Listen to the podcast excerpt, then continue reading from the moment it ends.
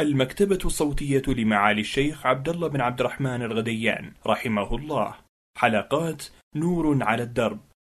هل يشترط لصحة السعي أن يكون الإنسان متوضئا؟ فقد حدث أن انتقض وضوئي بعد انتهاء الطواف وأكملت السعي بدون وضوء. فهل سعي صحيح أم لا؟ بسم الله الرحمن الرحيم. الحمد لله رب العالمين والصلاة والسلام على نبينا محمد وعلى آله وأصحابه أجمعين. آه، الجواب السعي الذي حصل منك وأنت على غير وضوء صحيح. هذا السعي صحيح لأن الطهارة ليست بشرط في صحة السعي وبالله التوفيق. سؤال ثاني يقول سمعت أن على الرجل إذا رزق بمولود أن يؤذن في أذنه ويطعمه عسلا أو تمرا أو سكرا؟ هل صحيح هذا؟ وما هي الحكمة منه؟ أفيدونا وفقكم الله. آه الجواب الأصل في مشروعية الأذان في أذن المولود اليمنى والإقامة في أذنه. اليسرى حديث من ولد له مولود فأذن في أذنه اليمنى وأقام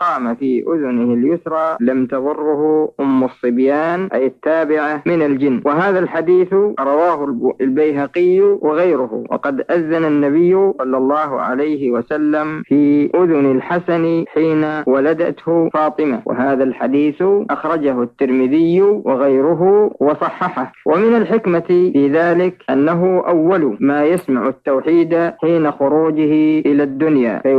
فيلقن ذلك كما يلقن التوحيد عند خروجه منها. ولما فيه من طرد الشيطان فإنه ينفر عند سماع الأذان ويسن تحنيكه بتمرة كما فعل النبي صلوات الله وسلامه عليه. فعن أنس رضي الله عنه أن أن أم سلمة ولدت غلاما. قال فقال لي أبو طلحة احفظه حتى نأتي به النبي صلى الله عليه وسلم فأتاه به وأرسلت معه بتمرات فأخذها النبي صلى الله عليه وسلم فمضغها ثم أخذها من فيه فجعلها في في الصبي وحنكه به وسماه عبد الله. ففي هذا دليل على أنه يسن تحنيكه بتمرة وبالله التوفيق. جزاكم الله خيرا. هذه رسالة من السائل عيسى عطا المنان حسين من السودان. يقول رجل وهب لابنته في حياته ثلثي ماله ثم توفي فهل يستحق بقية الورثة من هذه الهبة شيئا أم أنها خالصة لهذه البنت وهم يقتسمون الثلث المتبقي؟ أفيدونا وفقكم الله. أه الجواب هذه الهبة قد تكون هبة ثواب بمعنى أنها معاوضة بين الأب وابنته يعني أن في ذمته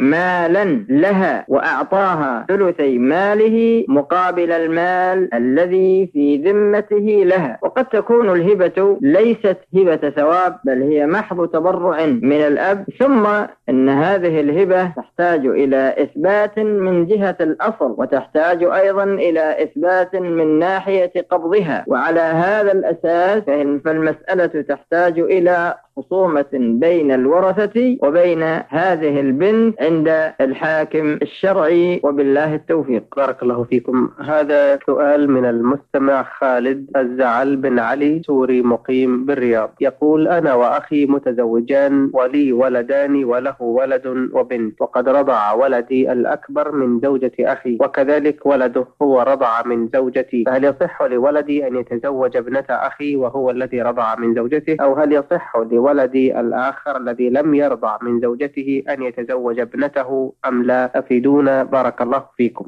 الجواب إذا كان ولدك رضع من المرأة خمس رضعات فأكثر في الحولين فلا يجوز له الزواج من أي بنت من بنات ذلك الرجل لأنها لهذا الرضاع تكون أختا له. وكذلك الولد الآخر إذا كان قد رضع من زوجتك خمس رضعات فأكثر في الحولين فلا يجوز له أن يتزوج أي بنت من بناتك. أما الولد الذي لم يرضع من زوجة أخيك فإنه لا مانع من أن يتزوج ابنة أخيك لأن الرضاع الذي ذكرته في السؤال ليس له تأثير على زواجه بها وبالله التوفيق.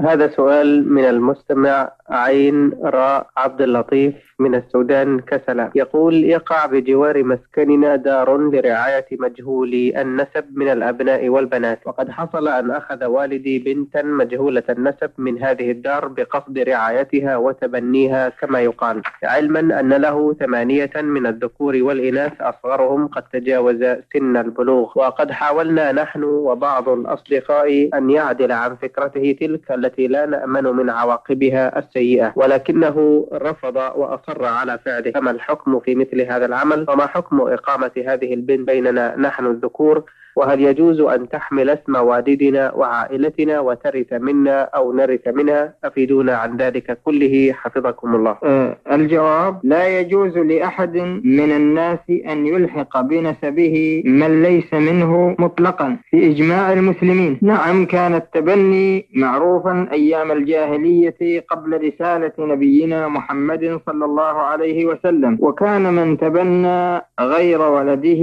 ينسب إليه ويرث يرثه ويخلو بزوجته وبناته ويحرم على المتبني زوجة متبناه. وبالجملة كان شأن الولد المتبنى شأن الولد الحقيقي في جميع الأمور. وقد تبنى النبي صلى الله عليه وسلم زيد بن حارثة بن شراحيل الكلبي قبل الرسالة فكان يدعى زيد بن محمد. واستمر العمل بالتبني على ما كان عليه زمن الجاهلية إلى السنة الثالثة أو الخامسة من الهجرة. ثم أمر الله بنسبة الأولاد المتبنين إلى آبائهم الذين تولدوا من أصلابهم إن كانوا معروفين. فإن لم يعرف آباؤهم الذين هم من أصلابهم فهم إخوة في الدين وموال لمن تبناهم ولغيرهم. وحرم سبحانه وتعالى أن ينسب الولد الولد إلى من تبناه نسبة حقيقية بل حرم على الولد نفسه أن ينتسب إلى غير أبيه الحقيقي. إلا إذا وقع هذا من باب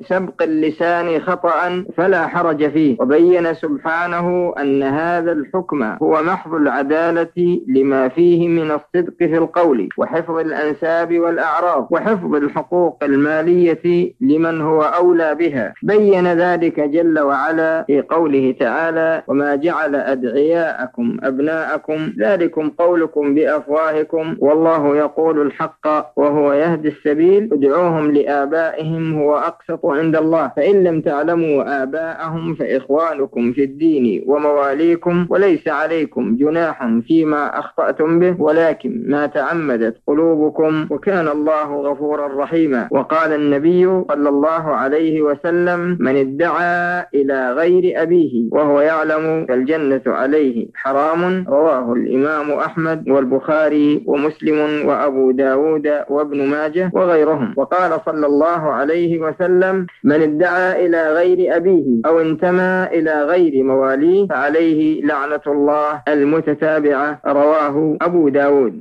وبقضائه سبحانه وتعالى على التبني أي البنوة الإدعائية التي لا حقيقة لها قضى قضى على ما كان له من أحكام زمن الجاهلية واستمرت في صدر الإسلام. ومن ذلك أنه جل وعلا قطع جميع الصلة التي ثبتت للمتبنى قبل الإسلام وفي أول صدر الإسلام كالميراث والمحرمية وغير ذلك من الحقوق التي تكون ثابتة للولد من النسب. وبناء على ما تقدم يتبين أنه لا يجوز لأبيك أن يثبت هذه البنت في حفيظة نفوسه في حفيظة نفوسه وأن ينسبها إلى نفسه وبالتالي تكونون محارمين لها وترث من مال أبيكم فهذا لا يجوز وبالله التوفيق.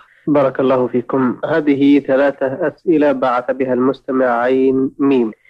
سؤاله الأول يقول فيه إذا قلت للمشركة أريد أن أتزوجك ورضيت هل يجوز أن أتزوجها؟ وهل يكون لها توبة؟ أو قلت لها أنا مسلم أريد أن أتزوجك ورضيت بنكاحها فما الحكم؟ أه، الجواب لا يجوز ولا يصح للمسلم أن يتزوج المشركة من غير اليهود والنصارى ولو رضيت. بذلك سواء أعلمها المسلم بإسلامه أم لا لقوله تعالى ولا تنكح المشركات حتى يؤمن الآية. وإذا تابت من شركها وأسلمت جاز له أن يتزوجها وبالله التوفيق. السؤال الثاني يقول هل يجوز أن نجعل لأولادنا إماما يصلي بهم العشاء بعد صلاة المغرب قبل أن يصلي الكبار نظرا لأنهم ينامون في وقت مبكر؟ الجواب ثبت عن الرسول صلى الله عليه وسلم أنه قال مروا أبناءكم بالصلاة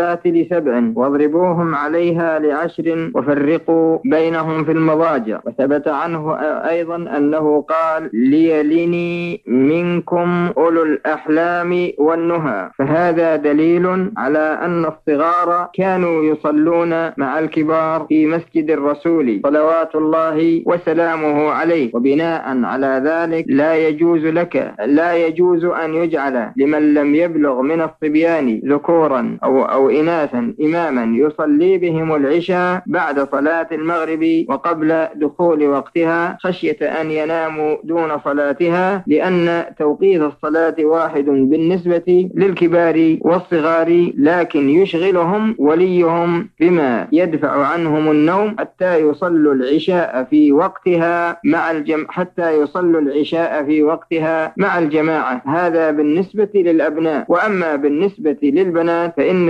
الجماعة لم تشرع في حقهن أصلا وبالله التوفيق.